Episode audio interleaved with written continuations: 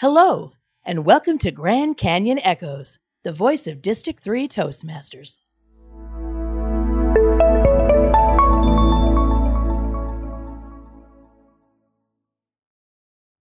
Good morning, everyone. This is Don Griffith, your podcast host. Today, I have the pleasure of visiting Dr. Steve Broe in his home. Thank you, Steve, for inviting me in. Good morning. Steve, you're a Toastmaster, is that correct? I am a Toastmaster. And how long have you been a Toastmaster? It is now 31 years, Wow. three decades plus. How did you discover Toastmasters all those years ago? Well, I can date even further back. My father was a Toastmaster before me. And just uh, a side comment my son was a Toastmaster uh, as well one time. In the 1980s, I had a neighbor who was an active Toastmaster, and he said, Steve, you should visit our club. You should go see what we're doing. You know what? I was too busy, and I didn't. 1990, 1990 or 91, it was 1990. I was found myself suddenly unemployed, and I suddenly had time to visit Toastmasters. And as I already enjoyed public speaking then, you know, maybe hadn't studied it, but I said this would be a good way to meet other people. So I visited a Toastmaster club in uh, Newport Beach, that where I was living. It was at a yacht club, and it was a really cool experience. It was sundown at a yacht club. You could see the boats rising and falling, and a small group. Was one of the smallest Toastmaster clubs I've I've been involved with. Um, there were under ten active members in the club. And the club, I'm sure, no longer exists. It was called Lido Isle Master Toasters. I was invited to give an icebreaker speech the, the week after I uh, had my first meeting. I went 14 minutes. What, what did you expect to run? What did you have a plan for a shorter speech and it just ran and ran?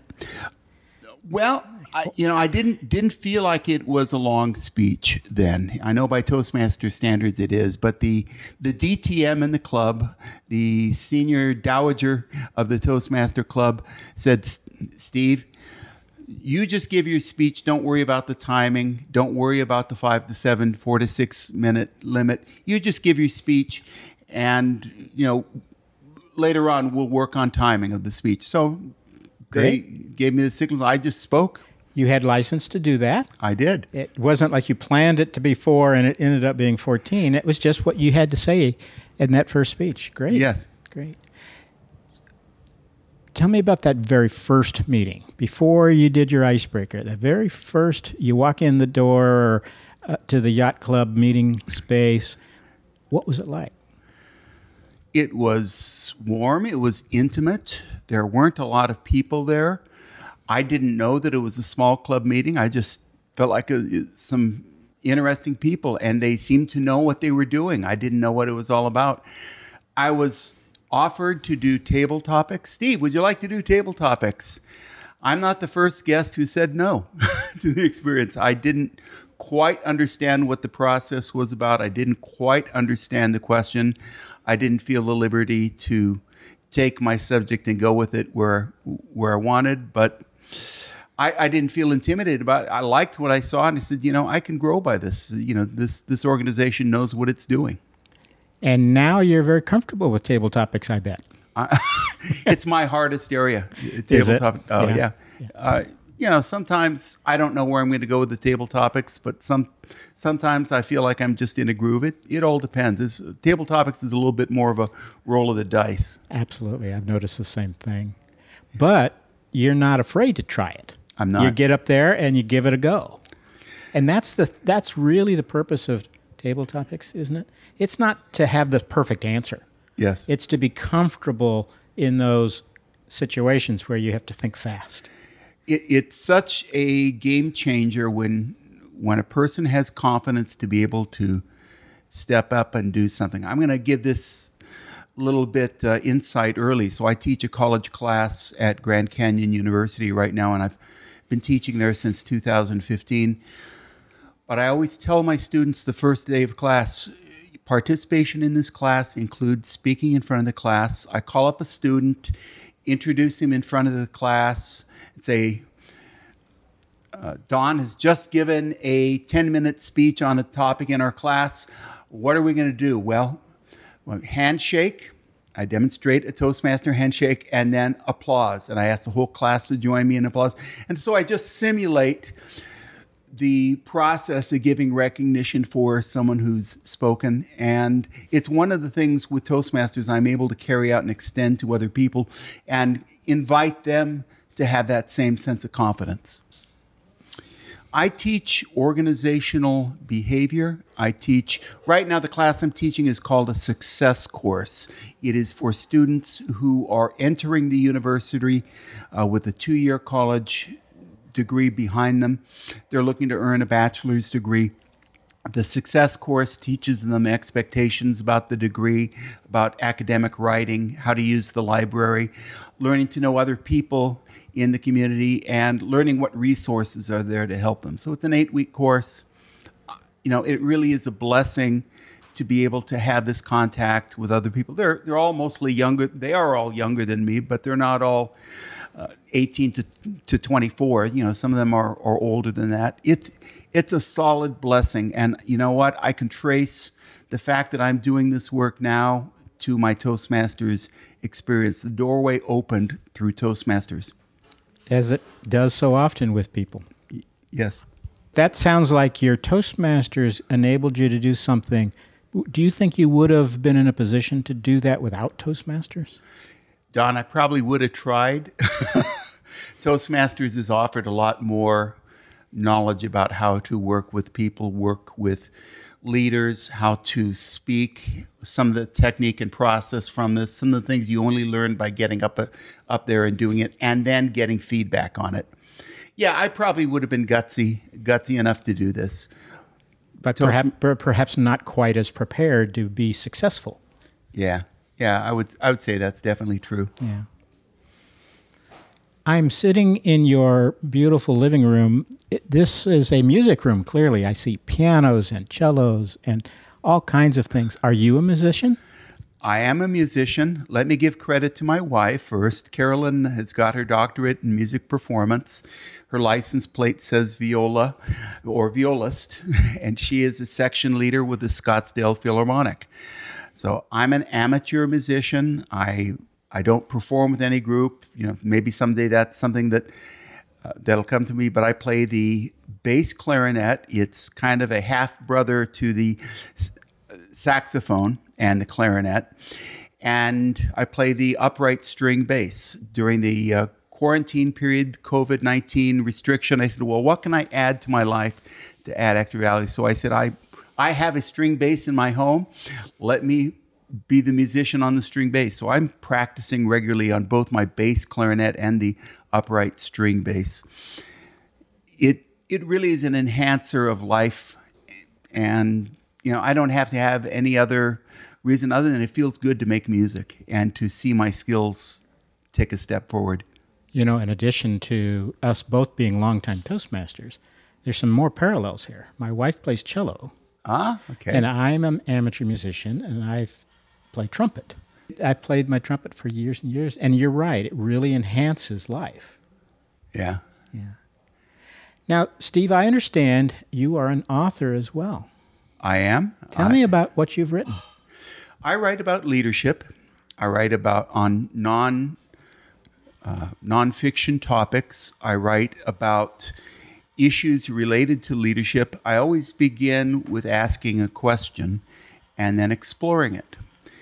And a lot of my method for writing a book has been by interviewing people, recording what I've heard, and then trying to look at multiple interviews, trying to find the meaning behind that. So if you were to go to Amazon, you'd see two of my titles on Amazon. One is Leaders in Transition, where I ask the question how do leaders change careers and become leaders in the process? Uh, the next book I wrote after that was called Leading the Way Up Mount Olympus How Acts of Leadership Help Someone Become Successful. And I talked to 35 people about their experiences in doing something successfully and how leadership helped them get there. How much Toastmasters goes into those books? You've been in Toastmasters 31 years, and over that time, you've learned a lot Did any of that learning make it into the books? So it's more indirect with that subject area. I think the common link is that Toastmasters encourages us to create, to not be passive, but to add, put something on the table that's unique and personal and yours. In I give about one speech a month in my Toastmasters clubs. Each time I do that forces me to get my thoughts on paper and to create. Well, the writing process is similar to that. You're not a writer unless you've added something to words. Now, I'm not so focusing so much on new works of writing right now, though I've got a couple of projects just below the surface that may may emerge. One's got to do with the concept of mastermind groups, and another one is actually another mastermind related topic I'm beginning to explore with someone else. Now, I've heard the term mastermind, but it's not clear to me what that is. Can Oh, you okay. fill me in on that? Well, sure. And Toastmasters is a process which is very close to the mastermind experience. A mastermind group, I think, goes back to uh, Dale Carnegie, in, and it goes further back than that to the Bible, actually, and Benjamin Franklin. Dale Carnegie used the term mastermind group to describe a group of people, typically men in his age, coming together in a conversation that continues over multiple meetings in support of each person's success. So if I was launching a business and you were advancing in your career, uh, I might talk in confidence with you about what I was facing and ask for your thoughts about what I was doing. When you get five to 10 people who are smart and concerned and have a heart, you, you can develop new strategies and you can make a difference in, in moving forward. Well, it's kind of similar to what we do with Toastmasters and building leaders, especially, and the process of evaluation. It's people who care about other people in our community. We're not in competition with each other, but just trying to help each other take another big step forward. So the mastermind group is not as structured as Toastmasters. Some to- mastermind groups are a paid experience. We pay to be there. But I had a mastermind group which met for several years. We just met at a Starbucks and other locations and, and just met informally. And I'm not going to say I had any great results other than I enjoyed the experience. Right. Well, that's worth something right there. Yeah. Meeting people that you enjoy being with and, and learning some things along the way, sure. You've been in Toastmasters a long, long time. Why so long? What could you possibly learn after 31 years? Well, it, it is about continuous improvement and continuous learning. Toastmasters is also about connection and community and being there. And right now, a great number of my friends are Toastmasters. This is where I have community. I might be confined to my home and not traveling the roads as much as I used to, but in Toastmasters, I can go to Zoom and connect with people. Beyond that, I enjoy the process of preparing a speech, delivering a speech, having the chance to mentor other people. I'm sure that's come up for other of your radio subjects, but you know what? I had a new mentor request come my way today, and I said, yes, let's work out the details. I love working with other people who want to get ahead and, and make their impact. And I can have a, a viewpoint on what they're doing and uh, have some discussion with them. It's, it's a great feeling. I know what you mean. Uh, 24 years for me, I have that same feeling. It isn't necessarily that I'm learning something dramatic every meeting, Right? but I enjoy the most, like you said, the people. It is a community. You, you come for the skills, you stay for the people. And it, as you said, we have a lot of friends in Toastmasters. I know hundreds and hundreds of Toastmasters. I've got to share this experience, which is new for me in 2020, 2021. Being part of a Zoom meeting that meets, like in London, in Qatar, in the Middle East, being invited to meetings that are international and seeing people from other states and countries sitting in the meeting. It may be a different time zone for them. They may have had to adjust their schedule to be there, or I may have to adjust my schedule, but it is so special to be able to connect with people all over the world. And Toastmasters International has had some videos over the last year and a half that I've known about, maybe longer than that, but they've had some general session education sessions, which it's incredible to see the number of people who are present and commenting in the, the chat line about the Toastmasters experience. I agree. The Toastmasters world is organized into various subdivisions, and at the highest level, it's regions. And there are 14 regions in the world. And I was recently on a, a call, it was a Zoom call, for a committee I'm on, when we had people from nearly all of those regions. Wow. So just about think of every time zone there is, and we probably had somebody there.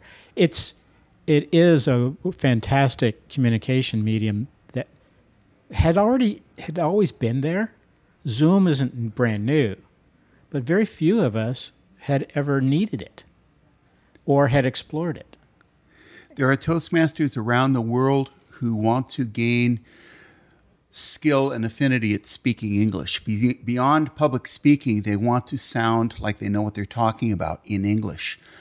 Well, I've been studying French continuously for years and years and years, and I realize I haven't practiced it, but I can visit a club in French and see how well, uh, how strong am I in, in being able to communicate or understand colleagues there. Uh, It's just an opportunity I haven't gotten to yet, but Yeah. I look forward to doing that.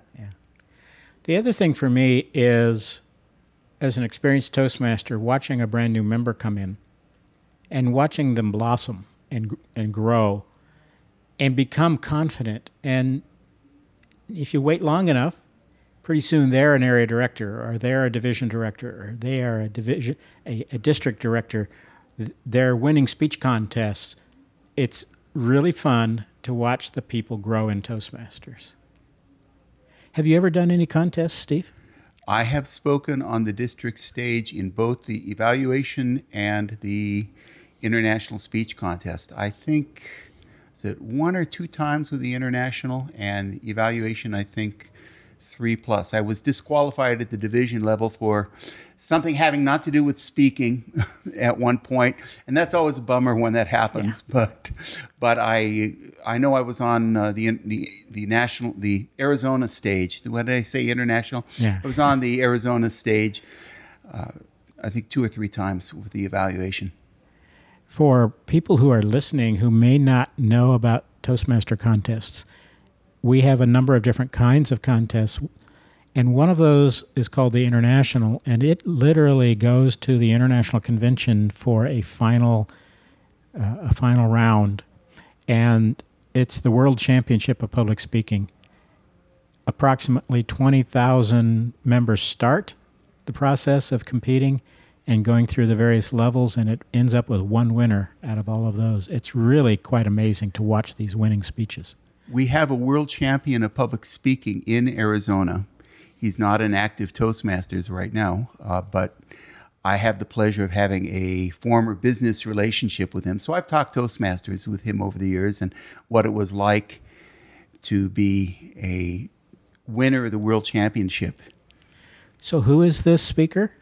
Uh, his name is Jeff Young. He's a businessman out of uh, Arizona, uh, Arizona, Scottsdale, Phoenix area. He runs he runs a financial services firm. Well, Steve, I just learned something today. I did not know that District 3 was the home of one of the past inter- or past championship speakers. That's that's good to know. Last I saw, he was active with Chats some years ago. Chats has had a transformation in its membership uh, over the years, but uh, back when Chats was a real small club, Jeff was active as kind of its senior doge. Mm-hmm.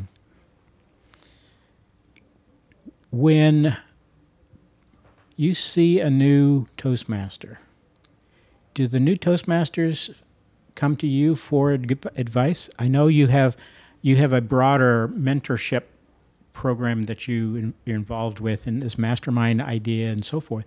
But when a new member comes to you and says, "Steve, would you be my mentor?" Do you have those opportunities? I say yes when I can. Yeah, I'm fortunate right now. I, I can make those happen right now, but I can't see why not unless I'm just too full with my schedule. Yeah. Helping and giving back to the organization is another reason I stay in. It's one of the reasons why I do this podcast. I, we do this podcast, it's free. We don't charge any money for the podcast. I'm not compensated. You're not compensated for Right. giving this interview. It's all for the benefit of our members and, frankly, for people who might be listening who aren't Toastmasters and are just wondering, what is Toastmasters? I have a friend who I've known for over 50 years. I discovered him recently on Facebook, recently a few years back, but I met him face to face for the first time this century, literally this century. Uh, a week or two back, I invited him to a Toastmasters meeting. He stayed. He said he was interested, but he hasn't been back yet. So, That's all you can do. yeah. is provide that opportunity. Do you have any advice to offer a new Toastmaster who maybe have expressed an interest in some of the things that you like to do, either writing or being involved in uh, education? Do you have any advice for those new Toastmasters? So you're asking a career question about yeah, yeah. If they've come to you, or if if uh, if they've expressed that, do you have any advice for them? Okay, well, I'll begin by saying the reason I took the journey I, I did because I was very active in Toastmasters, and a Toastmaster in southern Arizona said, Hey, Steve's a hard worker. Steve's been really involved. I bet he'd have a place at the University of Phoenix. So I was uh, invited to apply for a teaching position with the University of Phoenix. I was accepted. I taught there for many years, over, I think over 15 years with the University of Phoenix. Had a great experience. I was invited to start a doctoral studies program there, which they gave me a discount because I was teaching there, so it fi- made financial sense. It was a lifelong dream of mine. So the first answer is get involved, connect with people, have fun, show people what you're doing, and people are going to notice you. You never know where opportunities are going to come from. The second piece of advice I would give to your question directly is how do you create that new stepping stone toward a new career? Create something visible, create something that you can share with people, whether that be a speech or probably a seminar on a topic or a YouTube presentation where you make a point or a short book. Short book is visible evidence. Here, this is a gift for you too, by the way. This is a, a short book I use as marketing uh, material for myself. It's not for sale. I just give it away to, to people on a leadership topic. Give create something that hasn't been there before and let people connect with that and see what your potential is all about and get a bigger taste of you than they, they would get on a resume. Get let them have a chance to see your creative center and it becomes much easier to follow some of those opportunities. Some of those doors will open for you. What what I've discovered happens in, in world of opportunities, it often comes where you will be sitting for months, possibly years, where there's feels like there's no breakthrough, and there'll be a week, there'll be a two week period where all these opportunities demand your attention. and so you know exactly what I mean. Yeah. This little book that Steve just handed me, and, and I say little, it is about the size maybe of a pack of cards. Dr. Steve Broe, 52 Tips for Leaders, a year of career growth. It's great. It's got his picture on the back. He's smiling at us.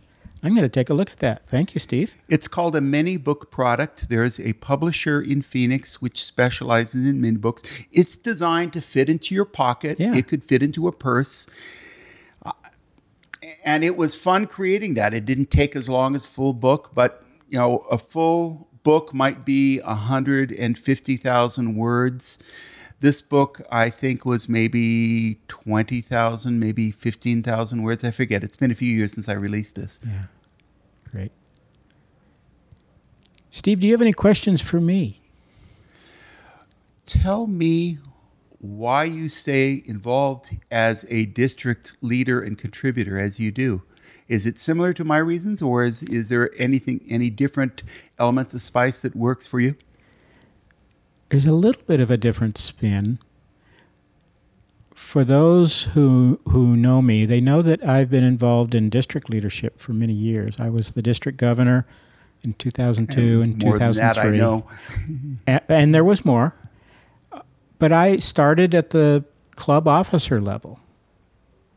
I was a cl- club officer for several times and then an area director, what we call now an area director, and then division director, and moving my way up.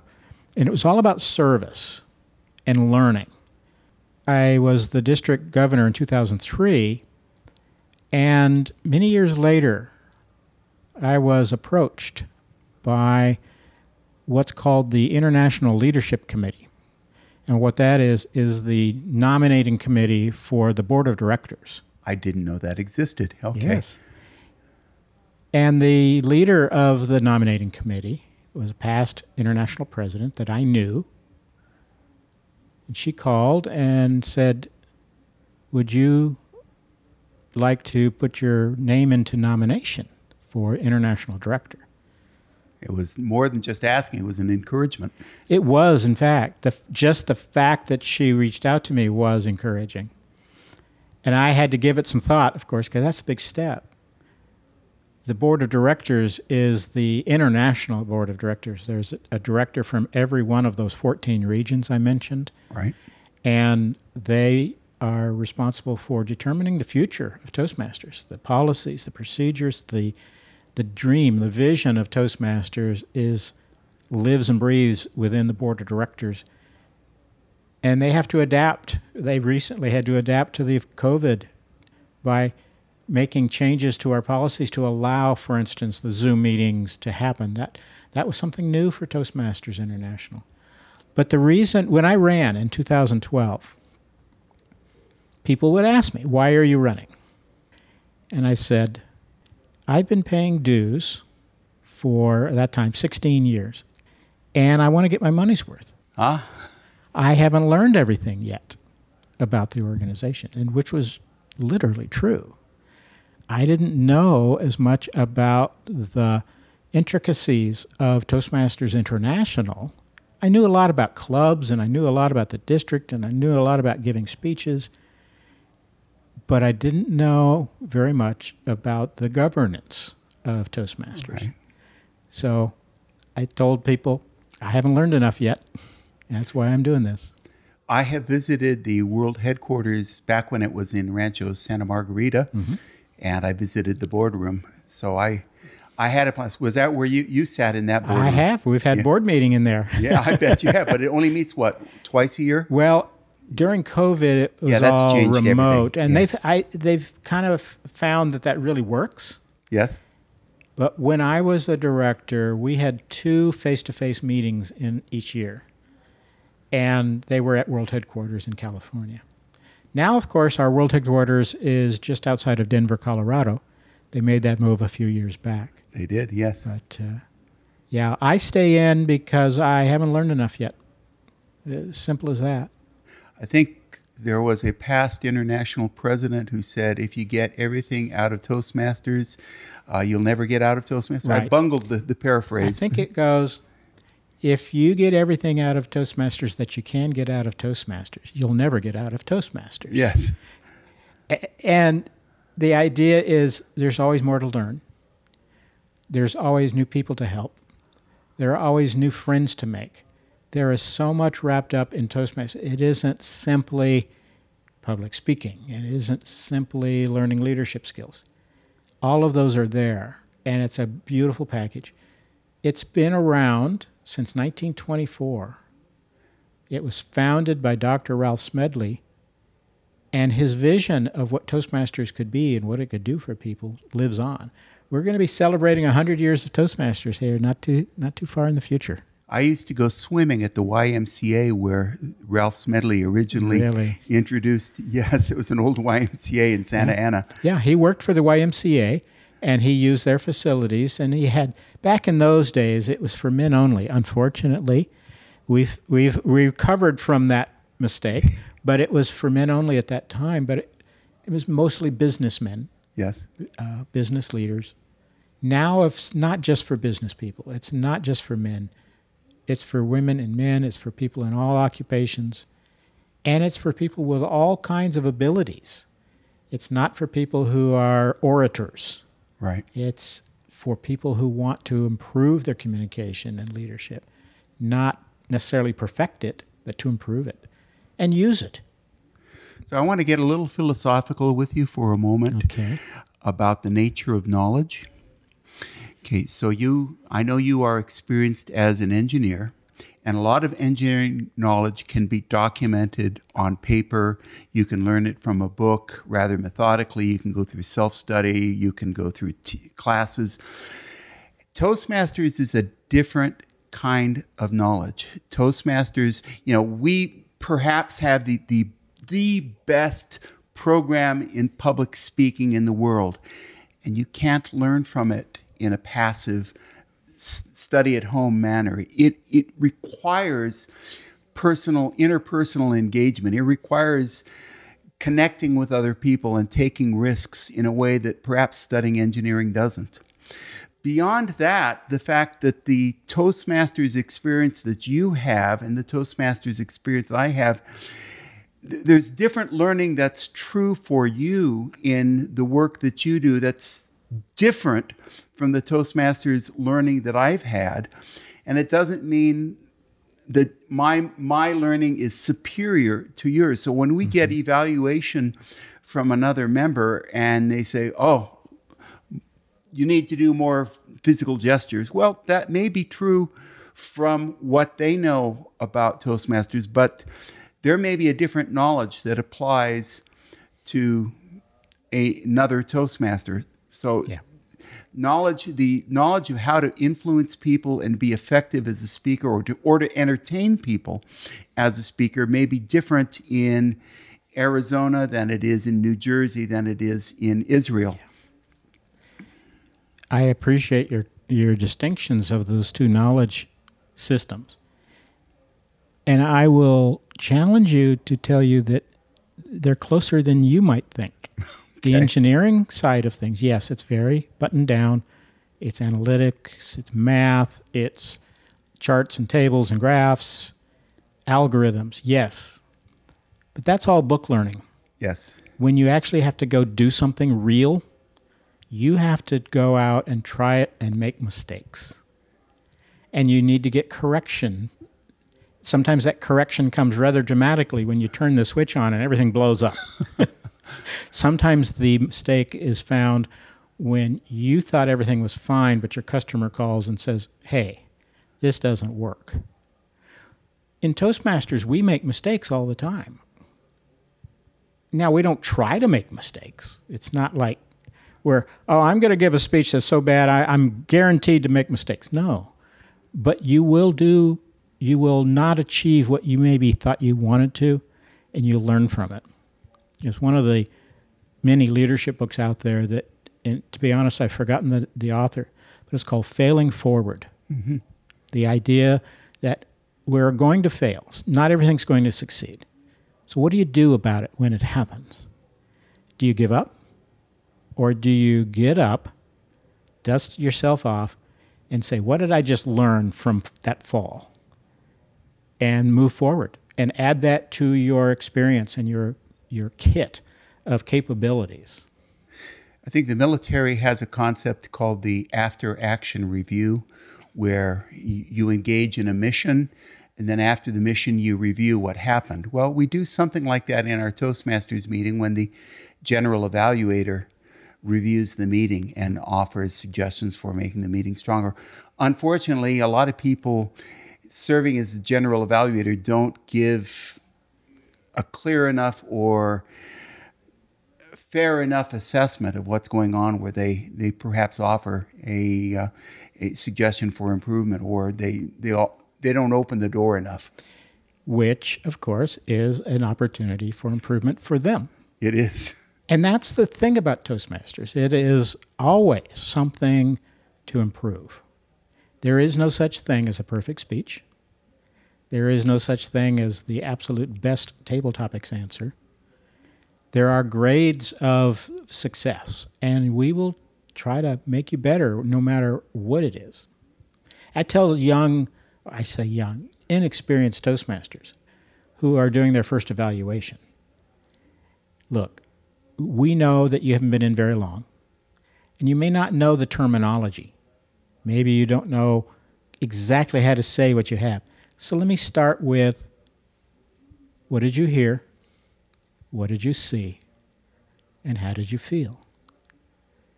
That's a solid kind of evaluation. It is. Later, uh, you will become more adept at offering constructive ideas for making it better.